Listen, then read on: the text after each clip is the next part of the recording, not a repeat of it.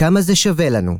שימוש במונחי הון אנושי להערכת כדאיות ההשקעה בהשכלה אקדמית איכותית בצה"ל. מאת אושרי בר גיל. מתוך בין הכתבים. גיליון בניין כוח אדם, מספר 26-27. ההסתכלות על המשרתים בפרספקטיבת משאבי האנוש גורסת כי המשרתים בארגון הינם משאבים, כלומר מוגבלים, מתכלים, סופיים, מגיעים בתבנית מוכנה, נדרש רק לאייש ולמלא את השורות. לעומת זאת, התייחסות אל המשרתים כהון גורסת כי ניתן להגדיל אותו, למשל על ידי השקעה נבונה. כלכלית, הון יכול לשמש לייצור הון נוסף. משאב לא מייצר עוד משאבים. הסתכלות שכזאת תראה לנו כי מדובר בהשקעה אשר ניתן לבחון אותה בכלים כמותיים, להתאים ולשנות אותה בכדי להגדיל את ההון האנושי בצורה מיטבית. מטרת מאמר זה הינה להדגים כיצד חשיבה במונחי הון אנושי יכולה לסייע לקבלת החלטות מורכבות על יעדים ועל השקעות נדרשות בתחום פיתוח ההון האנושי, או משאבי האנוש, בצה"ל. נדגים זאת על ידי בחינת המקרה של תוכניות ההשכלה המפותחות עם אוניברסיטת בן גוריון לקראת המעבר דרומה של אגף התקשוב ושל יחידת אופק. רקע אגף התקשוב, יחד עם יחידת אופק, בית התוכנה של חיל האוויר, מתוכננים לעבור לקריית התקשוב בבאר שבע בעתיד הקרוב. הקריה ממוקמת בסמוך לאוניברסיטת בן גוריון ולמספר רב של חברות תוכנה אזרחיות שצפויות לאכלס את פארק התעשייה שיוקם בסמוך. הצימוד הגיאוגרפי יאפשר חלון הזדמנויות ייחודי ליצירת סביבה שתאפשר שיתוף פעולה בין צבא, אקדמיה ותעשייה בעיר. הקמת סביבה זו תאפשר להגביר את שיתוף הפעולה בין שלושת הגורמים, וכפועל יוצא, את כמות בעלי ההשכלה האקדמית האוניברסיטאית המתבצעת בשיתוף ומתוך הכרת הצרכים המקצועיים-טכנולוגיים בצה"ל, ובאופן רחב יותר במדינת ישראל. יצירת שיתופי פעולה בין צבא לאקדמיה ולתעשייה כמנגנון לשימור היתרון האיכותי זוהה כצורך על ידי משרד ההגנה האמריקאי. אחת לעשור מקיים המשרד תהליך חשיבה אשר נועד לאפיין את הנדרש על מנת ליצור דומיננטיות טכנולוגית וצבאית. באסטרטגיית ההסט השלישית קיים עיסוק רב במיצוי מיטבי של החיבור בין האקדמיה למשרד ההגנה לטובת שיפור יכולות הלומדים ומתן מענה טוב ומהיר יותר לצורכי הצבא. יחד עם השליחות ועם רתימת האנשים למעבר דרומה, הציבה יחידת אופק למהלך יעד לשיפור מערכתי משמעותי של ההון האנושי במערך התוכנה בחיל האוויר, על ידי הגדלת בעלי ההשכלה האקדמית האוניברסיטאית. חלק מכיווני הפעולה ומההחלטות דרשו מאיתנו ליצור תוכנית עבודה לנושא. לנתח השפעות הדדיות של כמה נושאים על מנת להציב יעדים מדידים ולקבל החלטות טובות יותר מצד המפקדים באופק. נדרש מאיתנו להעריך את מידת ההשקעה הנדרשת מצידנו, לתכנן את ההחזר על ההשקעה בשיפור ההשכלה האקדמית של אנשינו, ובהתאם לקבוע את יעדינו לנושא ההשכלה האקדמית בכלל ולטובת ניצול ההזדמנויות של המעבר דרומה בפרט.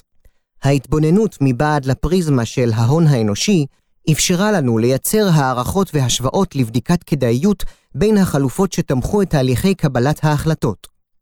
אפשרויות לבדיקת כדאיות כלכלית, כגון אלו שיוצגו במאמר, לא מתאפשרות בכל שדה שבו עוסק הצבא. במקרה המוצג, יחידת אופק עוסקת בתחום התוכנה. תחום המתאפיין בדמיון לתחום התוכנה האזרחי באופן רכישת הכשירויות האקדמיות שלו, ובלמידה הבלתי פוסקת ממקומות אחרים. כך למשל, קל יותר להשוות בין כשירות נדרשת לתוכניתן או למהנדס תוכנה בצבא ומחוצה לו, לעומת מקצועות אחרים, אשר השוני בינם לבין הסביבה האזרחית גבוה יותר, למשל לוחמים. ההבדל בין מקצועות בעלי מקבילה אזרחית, שיכולים לשמש כנקודות ייחוס למקצועות צבאיים טהורים, ברור לא רק מהזווית הכלכלית של הערכת שווי שוק או עלויות, אלא גם מהזווית המהותית של פעילות צבאית שבמהותה עתירת סיכון. פעילות כזו מושפעת ויכולה להשתמש בשפה ובכלים הכלכליים, אך לא נכון לבחון או להעריך אותה בכלים אלו, שכן מטרותיה וסיכוניה שונים בתכלית. מטרתו של מאמר זה היא לספק דוגמה כיצד ניתן להשתמש בכלים שונים בכדי לבצע בדיקת כדאיות להשקעה הנדרשת מאיתנו בפיתוח ההון האנושי. מה שמאפשר את בדיקת הכדאיות הוא בין היתר השוואה לנתוני מקורות חיצוניים על מנת להעריך טוב יותר את ההשקעה ואת התשואה הנדרשת למאמצים בתחום פיתוח ההון האנושי. מהניתוחים שביצענו ואשר יודגמו במאמר זה, עלו המלצות נוספות בתחום האקדמיזציה שיכולות לשפר משמעותית את ההון האנושי בצה"ל ואת כשירותו האקדמית שתאפשר התמודדות עם האתגרים המורכבים העומדים בפניו. המלצות אלו יידונו במהלך הטקסט כחלק אורגני מהניתוח. המלצות נוספות יפורטו בפרק נפרד. איך לכמת את התשואה על ההון האנושי בצה"ל כתוצאה מלימודים באוניברסיטה במקום במכללה. בעקבות נקודת המבט של משאבי האנוש, צה"ל אינו מבדיל בין תואר אקדמי הניתן ממכללה לתואר הניתן מאוניברסיטה. כך למשל, כל הקשור לתגמול כספי המגולם במשכורת דומה. התמריץ, המלגות ותוכניות השירות זהים. דיוני האיוש אינם עוסקים בהיכן רכש המועמד את השכלתו האקדמית. מכיוון שהצבא אדיש בהכוונת הפרט למוסד הלימודים, הפרט מבצע את שיקוליו שלו, שיקולים של איכות ושל מקצועיות מוסד הלימודים, התואר והידע הנלמד, שיקולים הכרוכים בנוחות, כגון מיקום מוסד הלימודים, קרדיטציה ללימודים קודמים, צבאיים ואחרים, מידת ההתחשבות של מוסד הלימודים בסטודנטים בכלל ובסטודנטים המשרתים בצה"ל בפרט. חלקם שיקולים הכרוכים במקסום ההטבות שאותה מציע צה"ל לבעלי תואר. כך למשל, עדיף להוציא אותו כמה שיותר מהר בכדי לקבל מוקדם יותר את תוספת השכר ואת הזכויות הנלוות. הרעיון שלא כל מוסדות ההשכלה הגבוהה שווים זה לזה, אינו זר לצה"ל. כך למשל, בשיבוץ עתודאים ישנו משקל רב למוסד הלימודים שבו למד העתודאי. עם זאת, מבחינת מערכות הצבא הסטנדרטיות, המסתכלות בראיית משאבי אנוש, איכות או סוג מוסד הלימודים מקבלים חשיבות נמוכה.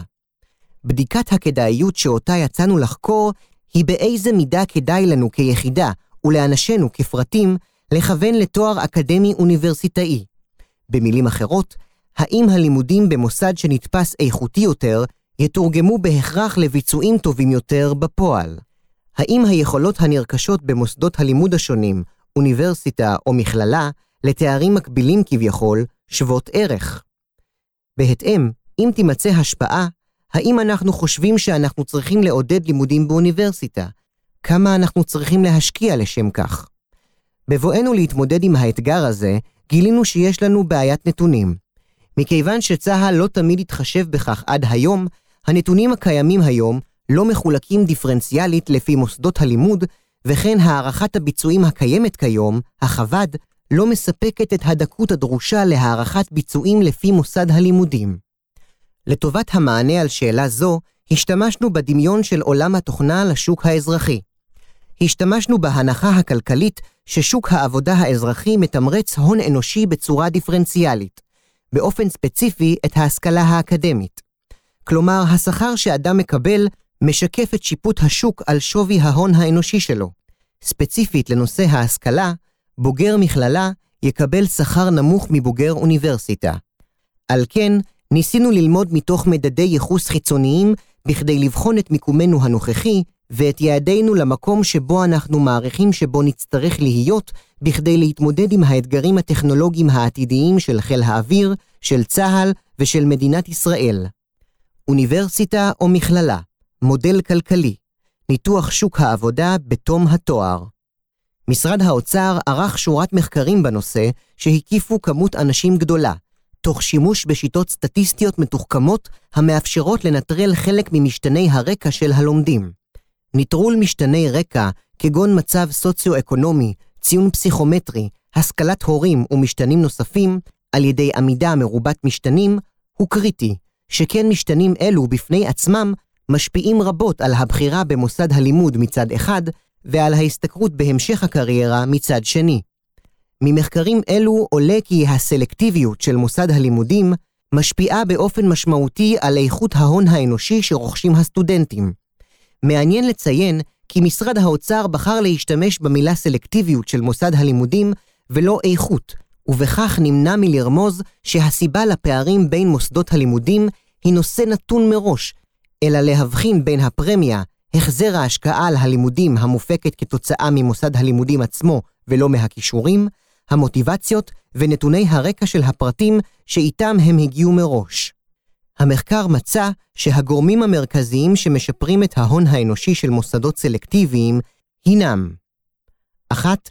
מוסדות סלקטיביים הם בעלי סגל, תשתיות ומשאבים איכותיים, המאפשרים לבוגריהם לצבור מהר יותר כישורים רבים יותר והון אנושי גדול יותר. 2. רשת בוגרים חזקה. בתורה מאפשרת רשת זו יותר הזדמנויות, ידע, ניסיון, קשרים וחיבורים של בוגרים שבתורם נעזרים באותה הרשת וגם תורמים לה. 3. התקבצות של תלמידים חזקים יותר, משפיעה על אווירה אקדמית טובה יותר, עידוד של תחרות בריאה והצטיינות, שיתוף ידע, רעיונות ויכולות שמגיעים מעמיתים חזקים יותר. 4. לימודים במוסד סלקטיבי מאפשרים איתות למעסיק, במקרה הזה לצה"ל, על יכולות אקדמיות גבוהות יותר של המועמד, ובכך מאפשרים לבוגר המוסד להשיג משרות מתגמלות יותר. חשוב לציין כי נראה שמבין הגורמים הללו, שלושת הראשונים הינם רלוונטיים גם למשרתים בצה"ל. את האיתות למעסיק, גורם ארבע, צה"ל כמעסיק מפספס. זה עניינו של מאמר זה. הגידול בהון האנושי בעקבות הלימודים משפיע משמעותית על שכר בוגרי מוסדות הלימוד השונים בשוק האזרחי. לכן, השתמשנו בנתוני המחקר כדי לאמוד את השפעת מידת הסלקטיביות של המוסד על איכות ההון האנושי כפי שמתגמל אותו השוק החופשי. גילינו שבמקצועות הרלוונטיים לאופק, כגון מדעי המחשב, מתמטיקה, הנדסת חשמל ותוכנה, השוק מתגמל פרמיה להון אנושי של בוגר אוניברסיטה, מוסד סלקטיבי יותר, של 15% עד 50%. מחקר אחר של בנק ישראל מצא תשואה עודפת ללימודים באוניברסיטה על פני מכללה. בתחום הזה של כ-11%, ובכלל המקצועות, תשואה עודפת של 10% עד 20%. זאת בניכוי משתנים מנבאים אחרים הקשורים ליכולות הפרט, פסיכומטרי, מצב סוציו-אקונומי, ציוני בגרות ועוד. חשוב לציין כי המחקר התמקד בחלוקה בין אוניברסיטאות העילית של ישראל, האוניברסיטה העברית, אוניברסיטת תל אביב, הטכניון ומכון ויצמן לאוניברסיטאות האחרות. בשל חוסר היכולת להצליב בין נתוני המחקר של משרד האוצר לאלו של בנק ישראל ולדייק את מוסדות הלימוד, לא נתייחס להבחנה זו, ובעבודה הנוכחית נסתכל על האוניברסיטאות כקבוצה אחידה. אנו מודעים לכך שיש רבים העוסקים בתחום ללא תואר אקדמי, ומעריכים מאוד את הכשרות בית הספר למדעי המחשב, שמקנה מקצוע טכנולוגי גם לאנשים ללא תואר בתחום. אך ממצא מעניין נוסף בעבורנו נמצא במחקר זה. ביחס בין העוסקים בתחום מדעי המחשב, בעלי תואר או ללא, נמצא פער שכר שעשוי להגיע עד 80 אחוזים. בהתבוננות מזווית אחרת על הנושא, חיפשנו מדד ייחוס ללמידה מארגונים אחרים, כיצד מתפלגים המועסקים שלהם בין תמהיל מוסדות הלימוד שיאפשר להכווין את התמהיל הנכון בעבור יחידת אופק ואתגריה. אם נסכם, מתוך ניתוחי שוק העבודה שבוצעו על ידי משרד האוצר ובנק ישראל, אנו למדים כי 1. אם נאמץ את סטטיסטיקת בנק ישראל ומשרד האוצר ואת הנחותיהם בבסיס עבודה זו, נראה כי השווי במונחי שוק העבודה והון אנושי של בעל תואר אקדמי לעומת העוסק בתחום ללא תואר עומד על הפרש של כ-80%. 2. ההפרש בין שווי ההון האנושי של בעל תואר אקדמי ממכללה לבין בעל תואר אקדמי מאוניברסיטה הינו 11% עד 50%. 3. מבלי להידרש לחישובים מורכבים, חישוב פשוט של הפרשי השכר החודשי מהנתונים המוצגים לעיל והכפלתו ב-12 חודשים, יראה לנו כי במונחי שוק התעסוקה, בוגר אוניברסיטה מקבל שכר גבוה יותר בכ-100 אלף שקלים לשנה מבוגר מכללה. במונחים כלכליים, ניתן להשתמש בנתון זה כהערכת התועלת של ההחזר על ההשקעה. נבחן את המשמעויות בעבור הפרט הבא לבחור את מוסד הלימודים. 1. שיטת התמריצים, התגמול. חלק מהפער נובע מכך שצה"ל אינו מייצר מערכת תמריצים על רכישת השכלה אקדמית באוניברסיטה. בהתאם לתגמול הצה"לי, חלק מהלומדים שואפים ללמוד תואר כמה שיותר מהר ובצורה הנוחה והקלה ביותר בכדי לזכות בתגמול. 2. במידה ולפרט היה משוקף מה משמעות בחירותיו במונחי שווי שוק, ייתכן והיה בוחר אחרת. כיום אנחנו יודעים לשקף לו בעיקר כיצד הבחירה בין מוסדות הלימודים תשפיע על התגמול שלו בצה"ל עצמו. 3. במונחי שיפור הערך האישי של הפרט בשוק העבודה, משתלם לפרט להשיג את ההשכלה הטובה ביותר שהוא היה יכול לקבל. שכן השכלה זו תתבטא בשכר גבוה יותר בהמשך, בהפרשי סכומים גדולים מאוד לאורך הקריירה, בייחוד אם יבחר בתחום התוכנה. אך לעתים, השיקולים המופיעים מעלה גוברים על שאיפה זו. נבחן את המשמעויות בעבור המערכת, יחידת אופק, תחום התוכנה וצה"ל. 1. ראשית, למערכת כדאי לעודד את אנשיה לרכוש השכלה, תואר אקדמי, כמה שיותר מהר. עידוד שכזה מצידנו יכול להתבטא ב-א. מתן אישור ללימודים כבר בשנה השנייה של שירות החובה, ב.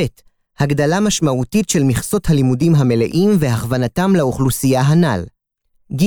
יצירת תוכנית לימודים מוגברת שתאפשר סיום מהיר יותר של התואר, בדומה למתכונת שנת האקדמיה בבית הספר לטיסה, או תוכנית חבצלות באמ"ן. בכך, משתלם יותר לצבא להוציא את אנשיו מוקדם יותר ללימודים אקדמיים, לצד הרחבת מסגרת תוכניות הלימודים תוך כדי שירות ליותר שעות, לא כהטבה לפרט כדי שיישאר, כפי שהיינו מסתכלים על זה דרך פריזמת משאבי האנוש, אלא כמעסיק הדואג למקסם את ערך ההון האנושי שבידיו. בכך נרוויח מוקדם יותר בקריירה הצבאית בוגרים בעלי תואר מלא. 2. צה"ל כמעסיק נדרש לעודד את אנשיו המסוגלים להשלים תואר באוניברסיטה, שכן כל הגדלה והסטת יחס בוגרי האוניברסיטאות מכללות תקבל ביטוי בהון אנושי גבוה יותר המשרת בצה"ל, ובהתאם לתועלת הזו, ניתן לחשוב מה מידת ההשקעה והתמריץ הנדרשים מצידנו. 3. אם נגדיל את כמות בוגרי התואר הראשון מאוניברסיטאות, ניתן לשער שבטווח הארוך יותר, תגדל גם כמות הבוגרים בעלי תואר שני או שלישי מאוניברסיטאות, כך שהשפעות אלו יצטברו בצורה מעריכית, אך בדיקת הנחה זו חורגת מהיקף מאמר זה. 4. צה"ל אינו משלם משכורות לאנשיו בהתאם לשווי השוק האזרחי. ניתן לשער שככל שהפער בין השכר שניתן לקבל בחוץ לבין המשכורת הצבאית יעלה, יגבר משמעותית הפיתוי להשתחרר מהצבא ולהרוויח יותר בצורה ניכרת.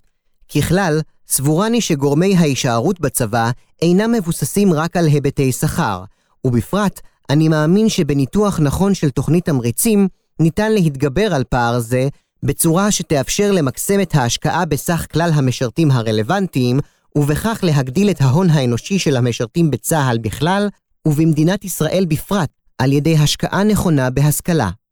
כפי שהדגמנו בפרק זה, הצלחנו באמצעות שימוש בפריזמה של הון אנושי, בשונה מפריזמת משאבי האנוש, לבצע בדיקת כדאיות על שאלה מורכבת של הכוונה לבחירת מוסד לימודים סלקטיבי יותר, ובכך לאפשר מסד נתונים והמלצות רלוונטיות למקבלי ההחלטות, שיאפשרו להם לקבוע יעדים ברורים ומדידים לתמהיל בוגרי האוניברסיטאות מכללות, ולכמת את ההשקעה הנדרשת על מנת לשפר משמעותית את ההון האנושי הקיים במערכת, ובכך לעמוד ביעדים שיגדירו המפקדים למהלך. המלצות נוספות בנושאי אקדמיזציה הנובעות מהניתוחים שביצענו. המאמר בוחן כדאיות ללימודים אקדמיים לפי סוג מוסדות ההשכלה, אוניברסיטה או מכללה, ואת המשמעויות והנגזרות מכך לפיתוח המשרתים בצה"ל. בכך ניתן לקבל החלטות לגבי ההשקעה והתשואה לפיתוח ההון האנושי בתחום מדעי המחשב ובתחומים המשיקים לו. הטריגר לביצוע הבדיקה נבע משיתוף הפעולה הגדל עם האקדמיה, התאפשר בעת המעבר דרומה של אופק ושל אגף התקשוב. אך חלק מההמלצות ניתנות ואף רצויות להכללה רחבה יותר. מרבית ההמלצות בנושאים הרלוונטיים שולבו בגוף הטקסט כחלק המדגים את אופני המחשבה והניתוח. עם זאת, הניתוח שבוצע לפי הון אנושי מאפשר לבחון המלצות נוספות. 1. יצירת בסיס נתונים השוואתי על אודות כמות ואיכות ההשכלה האקדמית בין הגופים השונים, וביצוע מחקר עד כמה תורמת השכלה אקדמית איכותית לאיכות ביצוע התפקיד בצה"ל. מחקר שכזה יאפשר לנו להבין טוב יותר את הקשר שבין מונחי ההון האנושי, כפי שבאו לידי ביטוי בסולמות השכר בשוק החופשי, לערך המשרתים שלנו במגוון גדול יותר של מקצועות ותפקידים. תוצאותיו יאפשרו לנו לבנות ולהכווין את פיתוח המשרתים בצורה טובה יותר, הן לצורכי הצבא ובהמשך גם לשוק התעסוקה, בלי להגדיל את ההון האנושי בישראל ככלל. 2. החלטת ממשלה 2031 שהתקבלה בשנת 2014 מצביעה על הצורך הלאומי בשילוב חרדים בשוק העבודה ליצירת שוויון בנטל הביטחוני והכלכלי. נושא שילוב החרדים בצה"ל ובשוק העבודה הינו נושא מורכב משלל היבטים שלא זה המקום לדון בהם, ציבוריים, משפטיים, חינוכיים ואקדמיים. אם נאמץ את הכלים שפיתחנו במאמר זה, נוכל לראות כי בפילוח לפי קבוצות אוכלוסייה, בקרב חרדים, התשואה להשכלה אקדמית היא הגבוהה ביותר מכלל האוכלוסיות שנזכרו, ומגיעה ל-30 אחוזים בהתחשב במאמצים האדירים שעושים מדינת ישראל וצה"ל לשילוב המגזר החרדי בצה"ל ובשוק התעסוקה, והחשיבות של השכלה אקדמית במארג זה. מומלץ להשקיע בהגדלת הנגישות להשכלה אקדמית איכותית לחרדים המשרתים בצה"ל. ניתן לעשות זאת, למשל על ידי מסלולי שירות בעלי מכינה או תואר אקדמי מובנה. לאור החשיבות הלאומית והערכית שבשילוב המגזר החרדי בצה"ל ובשוק התעסוקה, והתשואה הגדולה במונחי הון אנושי, בטוחני שימצאו המשאבים הראשוניים הנחוצים לפיתוח תוכנית שכזו. 1. שינוי מדיניות והגדלה משמעותית של מספר בעלי התואר הראשון מאוניברסיטאות, שכן, כאמור, במונחי הון אנושי, ערך בוגר בעל תואר ראשון מאוניברסיטה גדול יותר, סיכוייו להמשיך לתואר שני מחקרי באוניברסיטה גדולים יותר, ובהתאם גם לתואר שלישי. ניצנים לכך נראים למשל במסלולי עתודת מדעי המחשב עם פתיחת תוכנית אמירים. דרכים רחבות יותר לעשות כן, א', יצירת תעדוף בתהליכי איוש לתפקידים רלוונטיים לטובת בוגרי אוניברסיטאות, כחלק מהתפיסה שהם מביאים איתם הון אנושי גבוה יותר, הנובע מהסיבות שנזכרו לעיל במחקר משרד האוצר, רשת בוגרים רחבה וחזקה, יכולת אקדמית גבוהה יותר, למידה המתבססת על סגל ואמצעים טובים יותר. ב. הכוונה סגלית דיפרנציאלית בין מוסדות, שלא תאפשר למשרתים לעשות את הבחירה הקלה, ותגדיל את כמות הבוגרים שלמדו באוניברסיטאות. הכוונה שכזו יכולה להגיע על ידי מקלות, כמו למשל צמצום שעות הלימוד המוקצות ללימודים במכללות תוך כדי שירות, או על ידי גזרים, הגדלת המכסות ללימודים מלאים באוניברסיטאות, מלגות גדולות יותר וכדומה. ג. דיפרנציאליות בין אוכלוסיות. חישובי ההחזר על ההשקעה יראו לנו שכדאי לעשות הפרדה בין נגדים לטווח קצר, שילמדו במכללות אם הם רוצים, לקצינים או נגדים שנשארים לטווח ארוך יותר, וכדאיות ההשקעה בהם עולה. וכך ניתן לייצר דיפרנציאליות בתמריצים לתארים אוניברסיטאיים, תוכניות שירות, אישורי מפקדים, מענק מחקר לעבודות מחקר צבאיות מצטיינות, בין נגדים בקבע קצר לקצינים ונגדים בקבע ארוך יותר. 2. אחד החסמים הקיימים כיום ללימודים באוניברסיטאות, בייחוד למשרתים ביחידות שדה או במקומות שירות הנמצאים בריחוק גיאוגרפי, לרבות לוחמים ומפקדים, הינו הנגשת תארים אוניברסיטאיים ברמה גבוהה. ישנן כמה דרכים לשפר הנגשה זו. א. לימוד מרחוק בקורסים מרובי משתתפים. כפי שמהפכת ה-MOOC, Massive Online Open Courses, מתקיימת בעולם, לרבות הכרה וקרדיטציה אפילו באוניברסיטאות עילית בארצות הברית, נדרש לאפשר לימוד וקרדיטציה רחבים מאוניברסיטאות גם בארץ. מודל אפשרי לכך הינו המודל המבוזר גיאוגרפית ומשולב אינטרנט, שבו עובדת האוניברסיטה הפתוחה. לפיכך, מומלץ לגופים הרלוונטיים לעודד זאת, ואף לתקצב פיתוח קורסים ייעודיים שיוכלו להילמד על ידי משרתי צה"ל בלמידה מרחוק, ויתרמו הן לגופים הצה"ליים והן לידע האקדמי של המשרתים. למשל, קורסים בתחומים כמו יחסי צבא-חברה, אתיקה, מזרחנות, שפות, מערכות מידע ותחומים רבים אחרים שבהם הידע איננו מסווג ולימודו יכול לשפר את עיסוקם הצבאי של המשרתים. ב. הרחבת תוכניות לימודים ייעודיות. למשל על ידי צמצום ימי הלימוד ובניית מערכת מרוכזת, כפי שמתבצע בחלק מן המכללות והאוניברסיטאות. ג. מכינה קדם-אקדמית לאוכלוסיות ייחודיות. צה"ל הינו אחד הגופים המרכזיים המאפשרים להקטין את אי השוויון בתחום ההכשרה המקצועית וההשכלה בישראל, ועוסק רבות בתחום במגוון דרכי עשייה.